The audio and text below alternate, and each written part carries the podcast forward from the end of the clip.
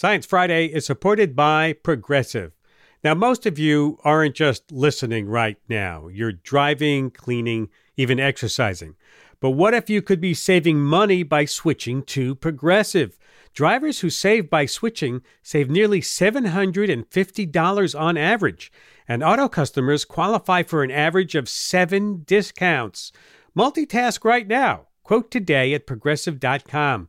Progressive Casualty Insurance Company and affiliates. National average 12 month savings of $744 by new customers surveyed who saved with Progressive between June 2022 and May 2023. Potential savings will vary, discounts not available in all states and situations. Listener supported. WNYC Studios. This is Science Friday. I'm Ira Flatow. You know, when you work in radio, you get a lot of comments about your voice. It sort of comes with the territory. Every now and then, someone says to me, You know who you really sound like? Alan Alda. I get that all the time, and you know what? I will take it. But once in a while, when the speaking voice is that of a woman, the comments have a different tenor to them. Usually, they have to do with something called vocal fry. Someone who gets these kinds of comments a lot is Johanna Mayer, host of our podcast Science Diction. Hey, Johanna. Hey, Ira. Okay, vocal fry. What exactly is it? It's when your voice drops down into a lower register and it takes on almost a creaky quality, kind of like this. And a lot of people really, really do not like it. Huh.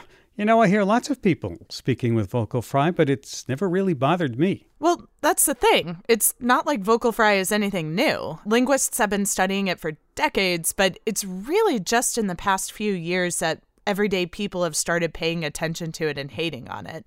So when I started getting all of these emails and angry tweets about my voice, it got me thinking where did this fixation on vocal fry come from? And also, is there anything maybe good about it? Which brings us to your story. Before the last decade, vocal fry lived a relatively quiet existence.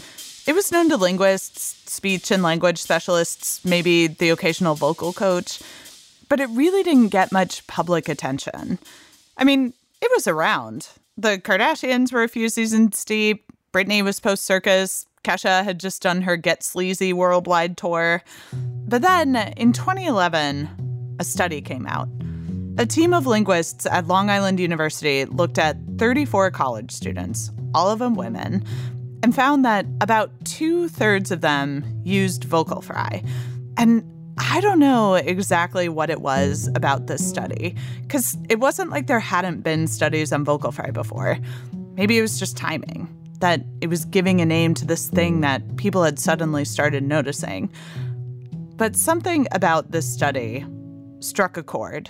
It's something called vocal fry that is creeping into the speech patterns of young women. NBC's chief medical editor, Dr. Nancy Snyderman, is here to explain. Explain away, because I've never heard of this. Well, it's a new term, Matt, and a lot of people, I think, probably haven't heard about it. But you at the time of this Today Show episode, vocal fry was still a pretty obscure term, but that was about to change.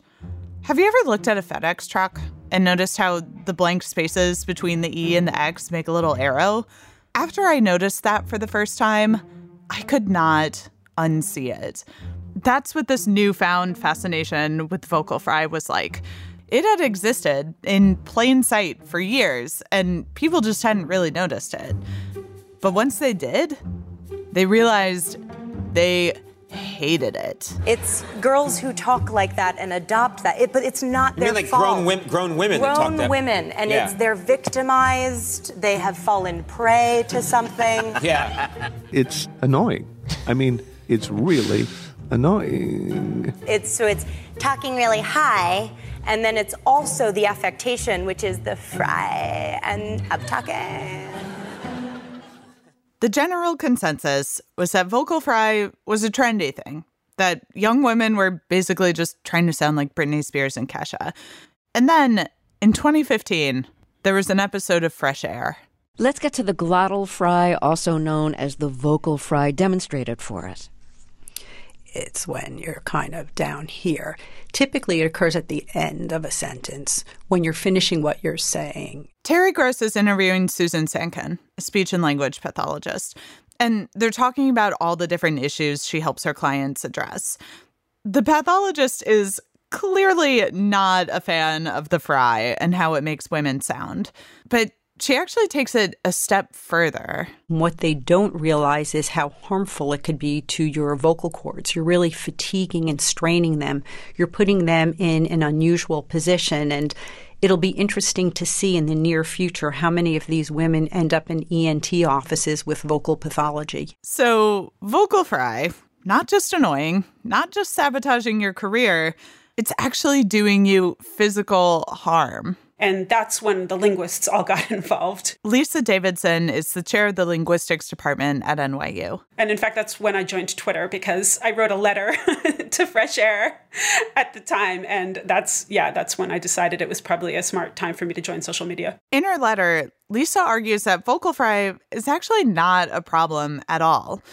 And that this pathologist and other people who hate it, they're just intolerant of how young women speak. And actually, pretty ill informed about the basics of fry. So let's clarify that. What is it? Like, what's happening in my throat when I use vocal fry, also known as creaky voice? The vocal folds are vibrating much more slowly, they're vibrating more irregularly and somewhat more loosely. Sometimes this just happens when you're running out of air. So, a lot of times where we find creaky voice, especially in a language like English, is at the end of a sentence. Now, as to the allegation that it's damaging the vocal cords, well, it's pretty interesting considering all the languages that actually use vocal fry.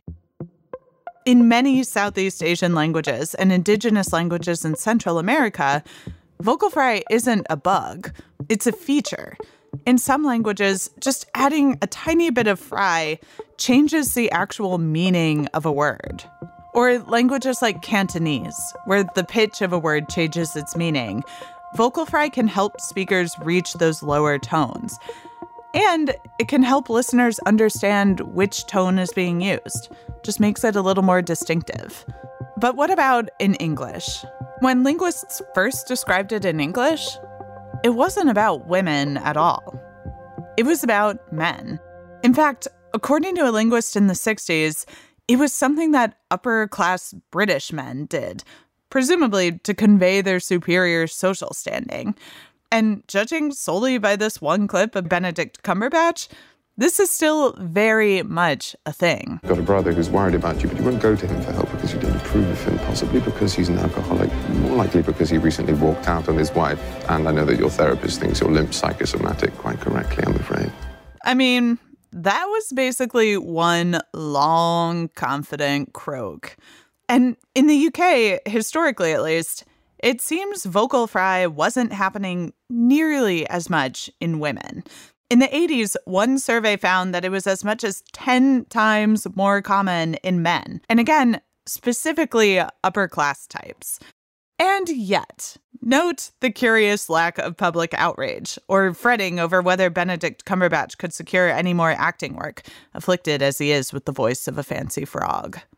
In the US, there's evidence that young women use vocal fry more than men at least among college students in the small studies that have been done. And as we know, people are very much complaining about it. So maybe it's how North American women are using fry that's getting people worked up. In English, vocal fry obviously doesn't change the actual meaning of a word the way it can in other languages, but it might convey other meanings, subtler ones. There's some research on this, and none of it is conclusive. Some studies suggest that women use vocal fry when talking about emotional topics. Others say it's a thing we do when we're bored, or even when we're trying to project authority. So, why do people hate it? Maybe they hate when women sound emotional, bored, or authoritative. That's one theory. But here's a simpler one sexism. When we criticize the way someone's voice sounds, not what they're actually saying, it's because on some level, we just don't like who they are. their age, their class, their race, their gender. To me, criticizing vocal fry just feels like making fun of someone's accent, like a cheap shot. When we say, I can't tolerate the sound of her vocal fry, it sounds to me like what we're really saying is, I can't tolerate the sound of a young woman talking on the radio. But you might want to get used to it because how women talk, it tends to catch on. Many years of sociolinguistic research has shown that just about every change that you see in language is found first in women, right? Often young women. This is widely accepted among linguists and sociologists. When it comes to speech and language, young women tend to be ahead of the curve. And that's been true for centuries. In the early 2000s, two linguists looked at thousands of letters from the early modern period and found that women were way more likely than men to mix things up with new linguistic forms, like dropping the ye. Women started using you earlier than men. And hath, women switched to the modern has earlier too. If there's one rule of language, it's that it changes. And if there's another rule of language, it's that some people get very annoyed when it does. So, what to do? Do I get a voice coach? Do we hire Benedict Cumberbatch to croak on my behalf? Do listeners who don't like my voice just turn it off? I'd like to propose another solution. Look inward. Why is it that a simple creak in my voice sounds immature, stupid, grating, or like, quote, a spoiled teen? Why is how I say it more important than what I say? And if your answer is, well, look, I like women and I don't want to find this annoying, but I just truly, genuinely do, I'd like to prescribe this solution exposure. Because there's nothing inherently wrong or annoying about Fry. If there was, much of Denmark would have to collectively turn off their ears. Yes, creaky voice is a feature of Danish. Like most things in life, we get used to them with exposure. So, if you're looking to solve this problem, here's my offer just listen.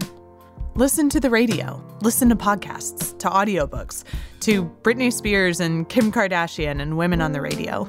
Listen to your niece, your brother, your boss. Listen to yourself. And listen to voices like mine. Because in time, I think you'll start to hear us a little differently. And you might even like what we have to say. That piece was produced by Kevin McLean, Johanna Mayer, and Ella Feder. And you can hear more stories like this on our podcast, Science Diction. Thank you, Johanna. Thank you, Ira. The archives at Carnegie Hall hold treasures from our cultural history. In the new podcast, If This Hall Could Talk, we use these items as touchstones to explore how the past shaped the world we live in today.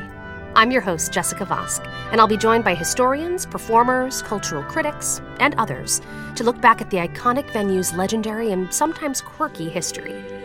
If This Hall Could Talk, from Carnegie Hall and distributed by WQXR. Listen wherever you get podcasts. This is Science Friday. I'm Ira Flatow. And now it's time to check in on the state of science. This is KERA for WWNO, St. Louis Public Radio, Iowa News. Public Radio News. Local science stories of national significance. If you live out west, water has probably been on your mind a lot over the last few years. States have had to deal with drought conditions, and a world where there's not enough water to go around seems to be getting more real every day. If you're part of a Western tribal nation, the issue of water access is even more dire. That's because indigenous peoples have long been left out of conversations about how to divvy up resources. In the Colorado River Basin, leaders from 20 tribal nations are now asking the federal government for a seat at the table.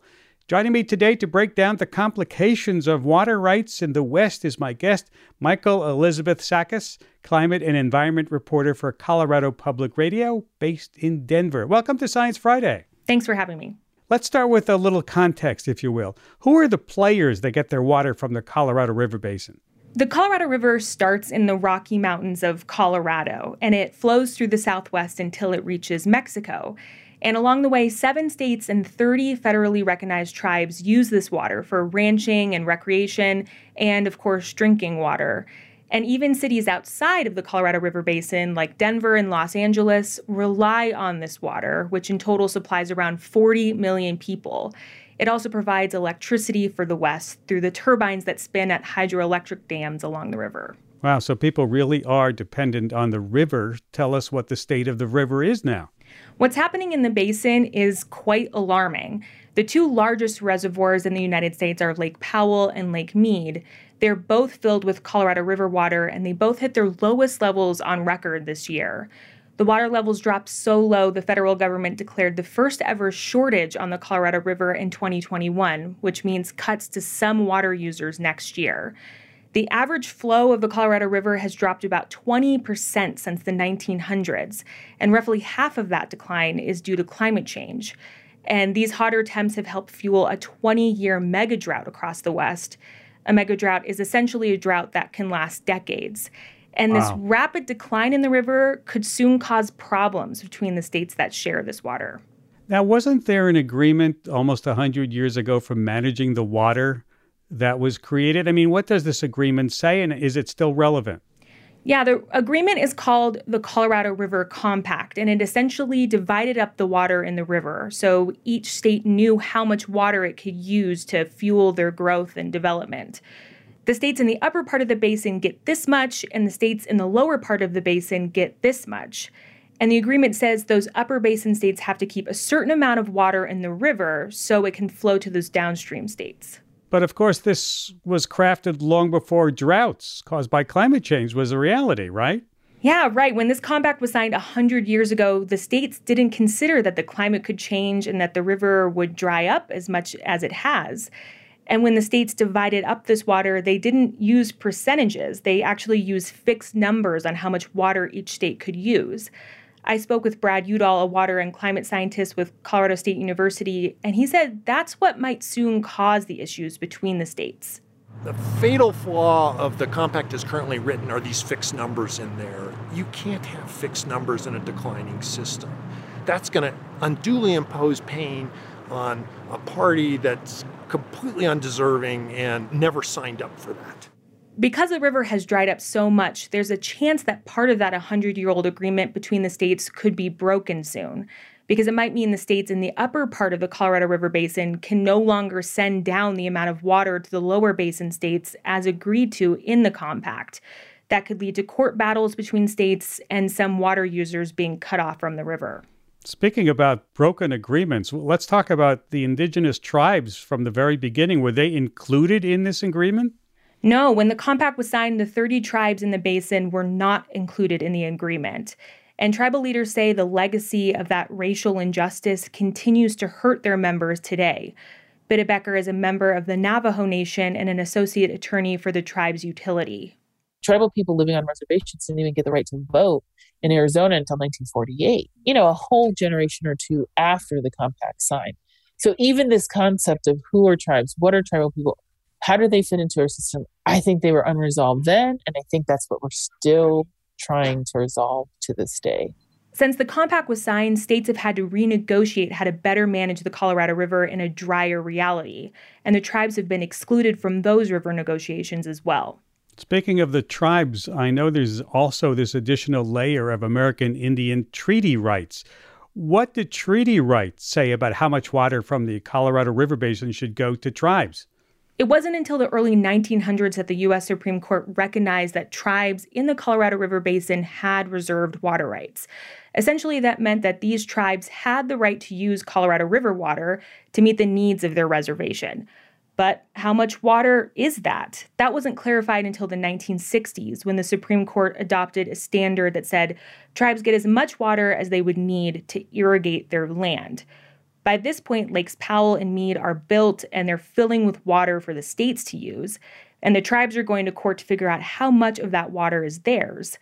Now, at this point, it's estimated that the tribes hold rights to use a quarter of what flows through the Colorado River. That's more than what Arizona gets. And this amount is only expected to grow as more tribes figure out how much water is theirs to use. And what are the tribes then asking for right now as the water situation gets more dire? Because the river is drying up, the states have to renegotiate how to manage the river in a new climate. Those new rules have to be adopted by 2026. So the negotiating of those rules have unofficially already started and are expected to officially start soon. And the tribes want to be included in this process, recognized as sovereign governments and as equals to the states. Lorelei Cloud is a member of the Southern Ute Tribal Council and a leader of the Water and Tribes Initiative. Here she is speaking at a recent event at the University of Colorado Boulder. We've been stewards of this water for such a long time and we need to make sure that we're always in the conversations of how much water that we are using to make sure that we all can have sustainable water. Cloud grew up on the Southern Ute Reservation in southwest Colorado with no running water. Native American households are more likely to lack piped water services than any other racial group.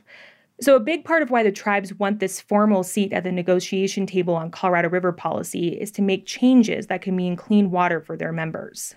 There really is an interesting new wrinkle now, and by that I mean that for the first time, the U.S. has a Native American Secretary of the Interior, Deb Haaland. Did the tribal members you talked to say if this changes anything? Yeah, I spoke with Manuel Heart, the chairman of the Ute Mountain Ute tribe in the Four Corners region. We have Secretary Haaland, who's a Native American from the Pueblo tribe, and she understands the region here. She comes from this region, so she knows what we're feeling and what we're going through. So that is a plus on our side. Heart said he feels an overall shift, that the states and the federal government are listening to tribes more now on the issue of water. The states have said tribes will be included in the upcoming negotiations, but promises aren't enough for these tribes. They want to see legal change from the federal government to ensure their inclusion. Okay, so let's play what if a formal shortage is declared? What's the plan? I mean, is there one? It's unclear what those states in the upper Colorado River Basin will do if they aren't able to send enough water to the downstream states. And that's a big problem because Brad Udall, the water and climate scientist, says there's a chance the Colorado River system could reach that crossroads in the next five years with the way things are going with the hydrology. That will be a day of reckoning for the upper basin. And frankly, I think you probably never ever want to get there. You want to cut demands or have an agreement or somehow not get into a violation of that where all of a sudden all bets are off on how it gets resolved. What could happen is the newest water users with water rights that are less senior could be cut off from the river, or all water users are cut back an equal amount so more water can flow downstream. But a formal shortage might never happen. The upper basin states could possibly successfully argue in court that they're not at fault for the drop in the river, that it's climate change, not overdevelopment or anything like that. Interesting argument. I mean, are there any Colorado River management negotiations on the calendar right now, or are we in a wait and see moment? Informal negotiations have already started between states and water commissioners, but formal negotiations don't have a set start date just yet. That's really interesting. Thank you for taking time to be with us today. Thanks for having me. Michael Elizabeth Sakas, climate and environment reporter for Colorado Public Radio, based in Denver. Michael's reporting on this was part of a collaboration with the Institute for Nonprofit News on power, justice, and water in the West. And we'll be talking a lot about water in 2022, so we want to hear from you, our listeners. What are your biggest concerns about water for our warming planet? Are you pessimistic? Is there technology you're hopeful about? We want to hear about it. Let us know on our Sci-Fi Vox Pop app, and you can get that wherever you get your apps. And now we turn to space because 2021 has been a happening year in space exploration, experimentation, and entertainment. NASA unveiled a new mission to Venus. We got another rover, Perseverance, safely onto the surface of Mars. The U.S. sent the aptly named DART spacecraft to smash into an asteroid, while Russia smashed up a satellite, spewing debris into the path of the International Space Station. And is this finally the year we see the James Webb Space Telescope launched? Stay tuned. Then there's all the people riding, perhaps joyriding into space. Jeff Bezos, Richard Branson, William Shatner, Mercury 13 veteran Mary Wiley Funk.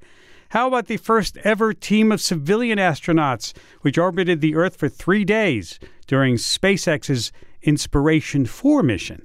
Not to mention the United Arab Emirates joining the Mars Party with its first mission to the Red Planet. Who would have thunk? Whew. let me catch my breath after all and introduce my star studded cast of space journalists to talk through this year's news beyond the stratosphere. Brendan Byrne, space reporter for WMFE in Orlando, Florida. Great to have you, Brendan. Great to be here, Ira. Miriam Kramer, space reporter for Axios. She's based in Nashville. Hey there, Miriam. Hi, Ira. Thanks for having me. Nice to have you. And Lauren Grush, space reporter for The Verge. She joins us from Austin. Welcome back, Lauren. Thanks for having me and happy Friday. Happy Friday. Let me, speaking of which, let me invite all of our listeners to vote for the biggest or most important space news this year or stuff that we, we missed. What, what, what do you think was big in, in the year for space news? Give us a call, 844 724 8255, 844 Sci Talk, or you can tweet us at Sci Fi. Miriam, first thing, let's talk about people in space on commercial spacecraft. I, you know, I just went through a list of the tests and launches we saw putting people with all experience levels high above the ozone. You made a whole podcast about one of those missions, the Inspiration 4 mission from SpaceX. What made this such a groundbreaking story in your mind? Yeah, well, um, so yeah, thank you. The the plug, my the second season of How Go- It go right Happened on Axios uh, is all about the Inspiration Four mission.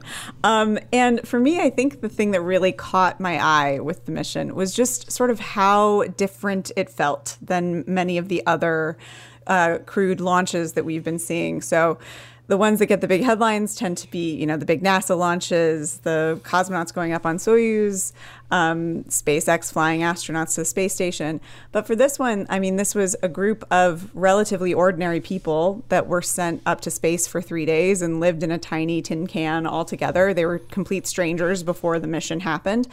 Um, and then they, you know, went through this incredibly uh, quick astronaut training and, and managed to fly and do it safely. So it was, I, I think, one of those moments where you can look at what the future of, of space and space flight in particular uh, might be. hmm Lauren, and on top of what Miriam's been saying, there was a big year for space tourism. I mean, in July, Amazon CEO Jeff Bezos, Virgin Galactic head Richard Branson, you had various celebrities all going into space or nearly to space.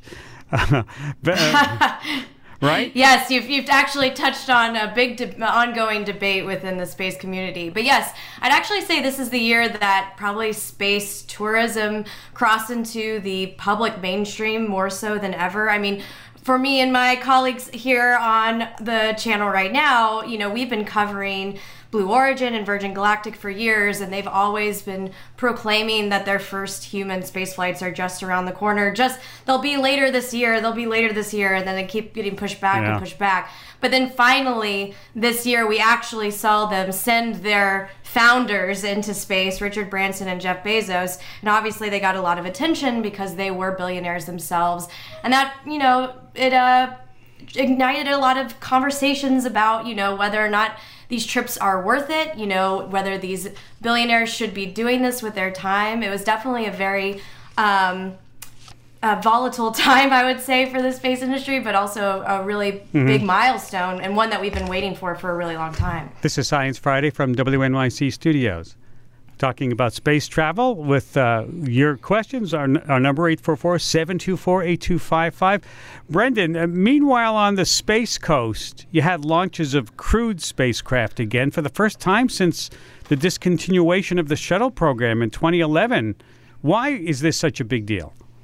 Yeah, this was this was a welcome addition to uh, to the space coast. We we miss seeing our, our humans leave the planet from uh, from our backyard here, and it, it's it's real nice now. I mean, I, I hate to say it, uh, use the word routine because spaceflight definitely is not routine, but let me say spaceflight is definitely consistent now from Florida. It seems like Right. every six months we have uh, humans coming back or, or, or leaving this planet.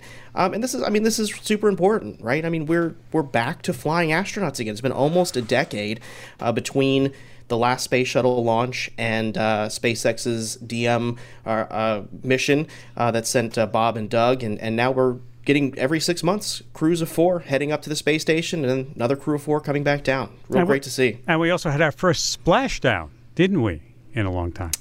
Yeah, that, that's right. I mean, you'll recall, Ira, that the space shuttle landed. Uh, they landed uh, at the space shuttle landing facility, uh, sometimes here in Florida and sometimes elsewhere. But yeah, it splashed down off the coast of Florida, and uh, and then those astronauts come back, and, and sometimes they go to Kennedy Space Center. Often uh, they head out to uh, back to Johnson Space Center. But yeah, the capsules splash down off of Florida, which is really cool.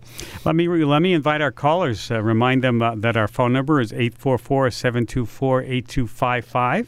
If you'd like to join us and talk about what your favorite space moments are, 844 Sci Talk. Uh, we're talking about the year in review in space.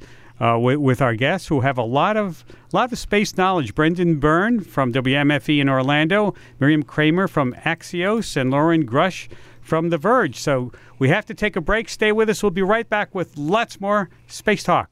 Stay with us. Hey, Ira here with an exciting message. Science Friday currently has a dollar for dollar donation match in effect. This means that any donation made through December 31st will be doubled, including yours. Now, I don't have to tell you that the need for Science Friday is stronger than ever. So please head over to sciencefriday.com slash support to make a gift. We depend on the generosity of fans and listeners. Again, that's sciencefriday.com slash support. And thanks. You're listening to Science Friday. I'm Ira Flatow. We're rounding up 2021 space headlines with some of this out of world space reporters that we have going with us. They're really from out of this world. WMFE, WMFE in Orlando's Brendan Byrne, Miriam Kramer of Axios, and Lauren Grush from The Verge. Our number 844 724 8255. And as always, when we talk about space, there are so many people that want to get in on the conversation, and we love that. So let's go to uh, Germantown, Wisconsin with uh, Malachi. Is that correct? Uh, it's Malachi. Malachi, go ahead. So I was wondering, with all these anti-satellite uh, missile tests, uh, at what point do we have to start actually worrying about Kessler syndrome? Uh, you know, and space debris in Hmm. general. Yeah, I, I've seen the movie. yeah, t- uh, let's let's talk about that. The Russians they exploded one of their satellites, did they not?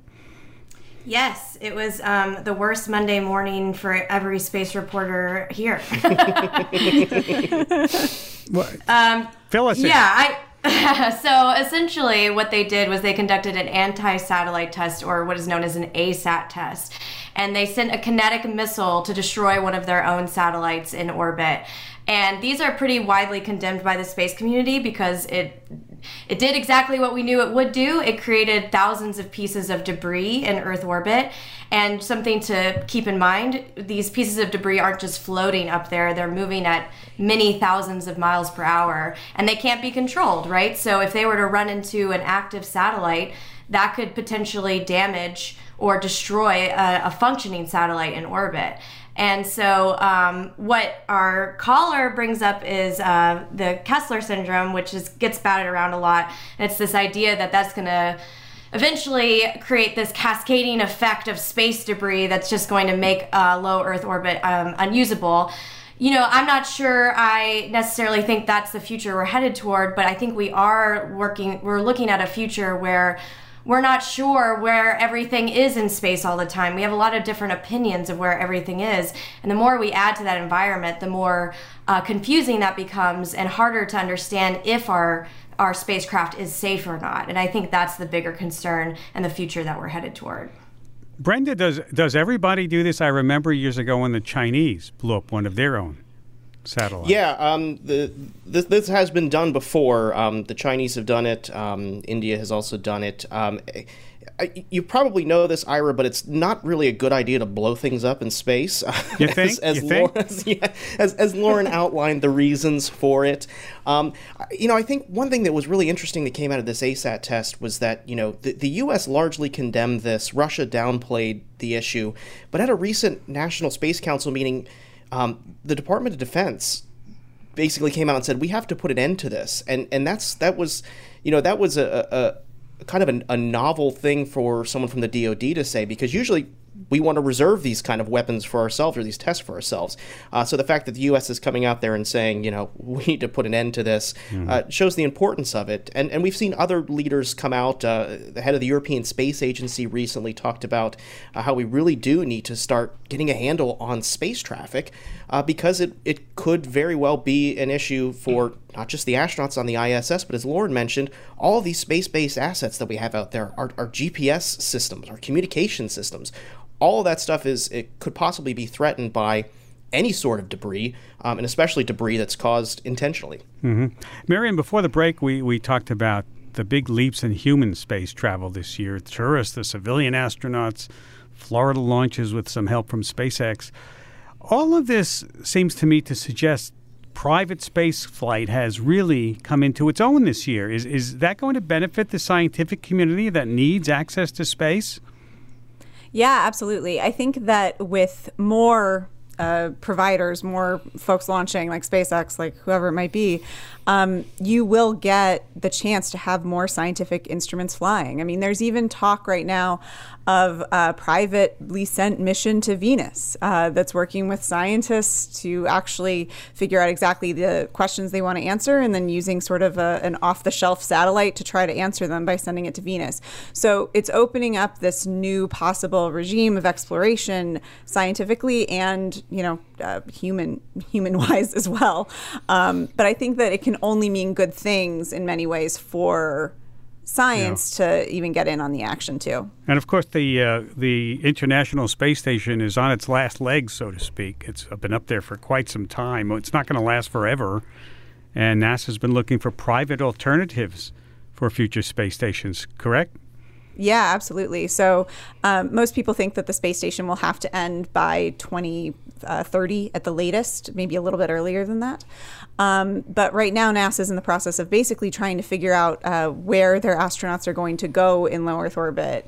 Uh, that after and before even the space Mhm. station ends, hopefully before. So they put out this call for private space station ideas, and they just recently awarded some uh, multi-million dollar contracts to three different teams of. Uh, of private companies. So it should be really interesting to see what designs they come up with, who gets funding. I mean, it's it's going to be a Yeah. pretty uh, volatile couple of years, I think. On the other hand, if if, uh, if we're talking space, we're over the radar, not under the flying under the radar. The Chinese are very active in building a new space station, aren't they? Br- Brendan. Uh, yeah, they are. Um, and, uh, you know, I don't follow it too closely. Um, they also don't share too many details about that. But, um, but yeah, they, they've got a space station and have a crew on board. Um, and, uh, yeah, the, their civil, their civil space, um, uh, their, their civil space station is, is coming together and, and, uh, it is interesting. And that, that's also another driving force for, you know, some U.S. politicians to say, hey, we need to make sure that we can, we have something up there, uh, for, as Miriam mentioned, you know, the end of life for the International Space Station, which will be this decade. So, uh, having those commercial platforms up there for us to, to do science, but you know also signal to you know an adversarial country like China, hey, we still have a presence in space is, is very important for the U.S. Let's go to uh, Mark in Aurora, Illinois. Hi, Mark. Welcome to Science Friday. Yes, I find it interesting that when William Shatner played Captain Kirk, he was often accused of being an over the top actor. And now that he's got himself into space, he's been criticized for being an over the top spender. And here's another piece to that. I think that it's interesting that as Captain Kirk, he talked almost complacently about visiting various planets, almost as if it was like visiting the corner grocery store. But when he actually went out into space, he was almost at a loss for words and he was on the edge of tears. Space was no longer something to be complacent about when he actually traveled into it. Okay, let, let me get some comments because a lot of people had had had uh, opinions about whether they liked William Shatner going into space or not. Don't don't they? Yeah, I mean, I, for one, watched his commentary afterwards in real time and I thought it was quite genuine. I will have I will say though that I believe that William Shatner was a guest on that flight. So I don't actually think he spent any money on his ticket. Um, Blue Mm-hmm. Mhm. Origin has been inviting celebrity guests onto their um, missions to, you know, get a get some hype around them. And I think they. Mm-hmm. Unlike mere mortals like us, they had they don't have to pay anything. Wow. Although if they want to take a journalist, I'm sure one of us would be more than yeah, Oh yeah, I, that's but an old uh, don't don't send me a bill because I can't afford it. Let's go to let's go to Mars. A, a very a place a lot of people to be because I called it a Mars party before in my introduction because there are a lot of folks from different countries on Mars. You know, China sent their own mission to Mars this year. They have a rover there. The United Arab Emirates has a Hope orbiter. Uh, you know, on in Mars orbit. Wow. I mean, suddenly people you didn't think or countries you, you would not expect to, to actually find interest in Mars are, are, are all doing it. What do you think, Brendan? I think it's awesome. Um, I, I really followed the, the Hope Orbiter. Um, it was the first interplanetary mission for a, a brand new space agency out of the UAE. Um, and it sent back some really stunning images. I, I, I, recall, if I recall correctly, because what is time these days? Um, I think it was the first one to get there um, and just sent back these uh, incredible photos, and, and it's really collecting some amazing science that um, that they're sharing with the science community. Um, so the Hope orbiter is really cool, and of course there's Perseverance. I mean, who who doesn't love a NASA rover uh, on the surface of Mars, and and the little helicopter that hitched a ride with an Ingenuity. I think uh, Yeah. all of us are, are rooting for that helicopter. Um, you know that little stowaway. So it, it, it Mars years are always so exciting uh, in space, and it was you know exponentially exciting with with three missions arriving this year. Speaking of the Space Coast, let's go to Jacksonville, Florida. Ha, welcome to Science Friday. Hi, thank you. I just wanted to give a shout out, as we always try to remember those who have come before us, and Commander David Scott, who was the commander for Apollo 15, w- drove the lunar rover vehicle, discovered the Genesis rock, and proved Galileo's theorem that a falcon feather can fall at the same velocity as a metal hammer on the moon. And uh, we had a 50th anniversary in San Diego at San Diego Air and Space Museum this summer. And I think, you know, lest we forget those who, you know, really sacrificed their lives. Jo- And he also placed the astronaut thing on the moon, remembering those who had perished uh, in the space race. But I think the 50th anniversary of Apollo 15, since he's the only commander left on the Earth that walked on the moon, I think there are four other people who walked on the moon. But that's something, of, you know, for us to remember while the commercial space programs go around the Earth. The moon is very, very far away. Very well put. Thank you for that for that remembrance because yes, we you know we do stand on the shoulders of giants and. Uh, uh, our, our panelists certainly are, are aware of the history of, of, of the space program, correct? Yeah, oh yeah. I I have, had, I've had the chance to chat with David Scott, and um, he's he's very happy to talk about that mission, e- even 50 years on. So um, yeah, the, That the was- foundation. I just watched the video of that the other day when I was researching this, and and it was an incredible demonstration of a hammer, you know, this metal hammer and a feather being dropped to the moon surface at the same time. It's like mind blower because you know it should happen, but you're you're sitting here saying, "I hope this happens. I hope this happens." let's uh, let's go back. Let's uh, go back to the phones and let's see who we. Uh, oh yeah, let's let's talk about this because this was a big topic earlier in the year. Uh, Shannon Crown, uh, Cornwell, Connecticut. Hi, welcome to Science Friday. Sean, go ahead. Hi. Hi there. Um, yeah. So um, before I get into my topic, I, uh, you guys had a really great conversation so far. Uh, I know you mentioned the Russian anti-satellite uh, test that happened. I don't think anybody mentioned the Chinese hypersonic missile test, which allegedly went around the Earth's orbit, and they weren't too transparent about that. So that's another thing that's going on in low Earth orbit. But my topic in particular was there were a lot of uh, stories about UFOs this year, and it seems like the consciousness, the national consciousness on this issue has gone from something that would be considered to be tabloid fodder to something that's well, it's already been admitted to, by the government to be something that is credible. It's long been alleged that the U.S. government and different corporations have a number of unacknowledged special access projects that deal with this issue, from the mundane to the exotic. So I just was wondering what you guys' opinion was on the UFO situation. Okay, before we get into UFOs, a quick reminder this is Science Friday from WNYC Studios. Who wants to tackle UFOs? Who wants to wade into that? Um, it's UAPs. That's right. They have changed, they have changed the name of the of UA. No, Miriam, tell us about that. Oh boy. Um, What what is a well, Lauren? What is a UAP? Uh, you know what? I've actually been on book leave. I've forgotten.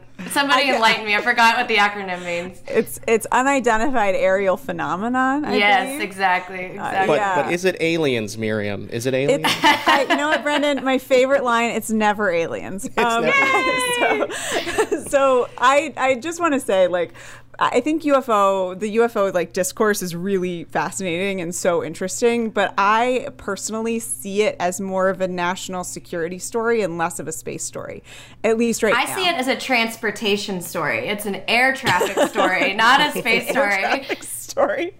And by insinuating that it's a space story, we're insinuating that it's aliens, which Miriam is it aliens?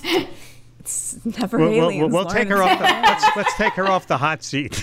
Okay. Let, us move on to a story that really has an, an international impact, and that is speaking of impact. There was no pun intended. I'm talking about the DART mission to deflect, sort of push an asteroid away from a potentially dangerous orbit that uh, launched just last month. How will it get to be? You know, how long is it going to be out there, and what exactly is its mission? Who would like to tackle that one? Well, I can. I, I, I told you earlier. Oh, Oh, go, for, ahead, go for it. Lauren. um, no, I, it's just it's it's the I love it because of its simplicity, right? It's essentially we are going to push or boop an asteroid off of its path uh, just ever so slightly, just to see if we can actually do it. And the idea is that we would use a similar scenario if we were to ever. Uh, find an asteroid that could potentially be Hmm. catastrophic heading towards Earth someday. And it's a very simple task, but it really could have dramatic effects. Yeah. Um, yeah. but the target that we're doing with DART is one that ha- poses absolutely no threat to Earth. It's actually an asteroid moonlet that's orbiting around another asteroid, and we're going to to ram into it with a spacecraft. Uh, one, one of uh, my sources called it an intentional smithereening event, and uh, I truly love that. And and yeah, we're just going to see how that affects that moonlet's um, orbit, and then if that works, then potentially we could try it on a on a hazardous asteroid someday. Let me, before I have about a minute left, before I don't want to let the year go by without we talking about the James Webb Space Telescope that maybe, maybe finally going to launch. I mean, is it going to get up there, Brendan? What do you think?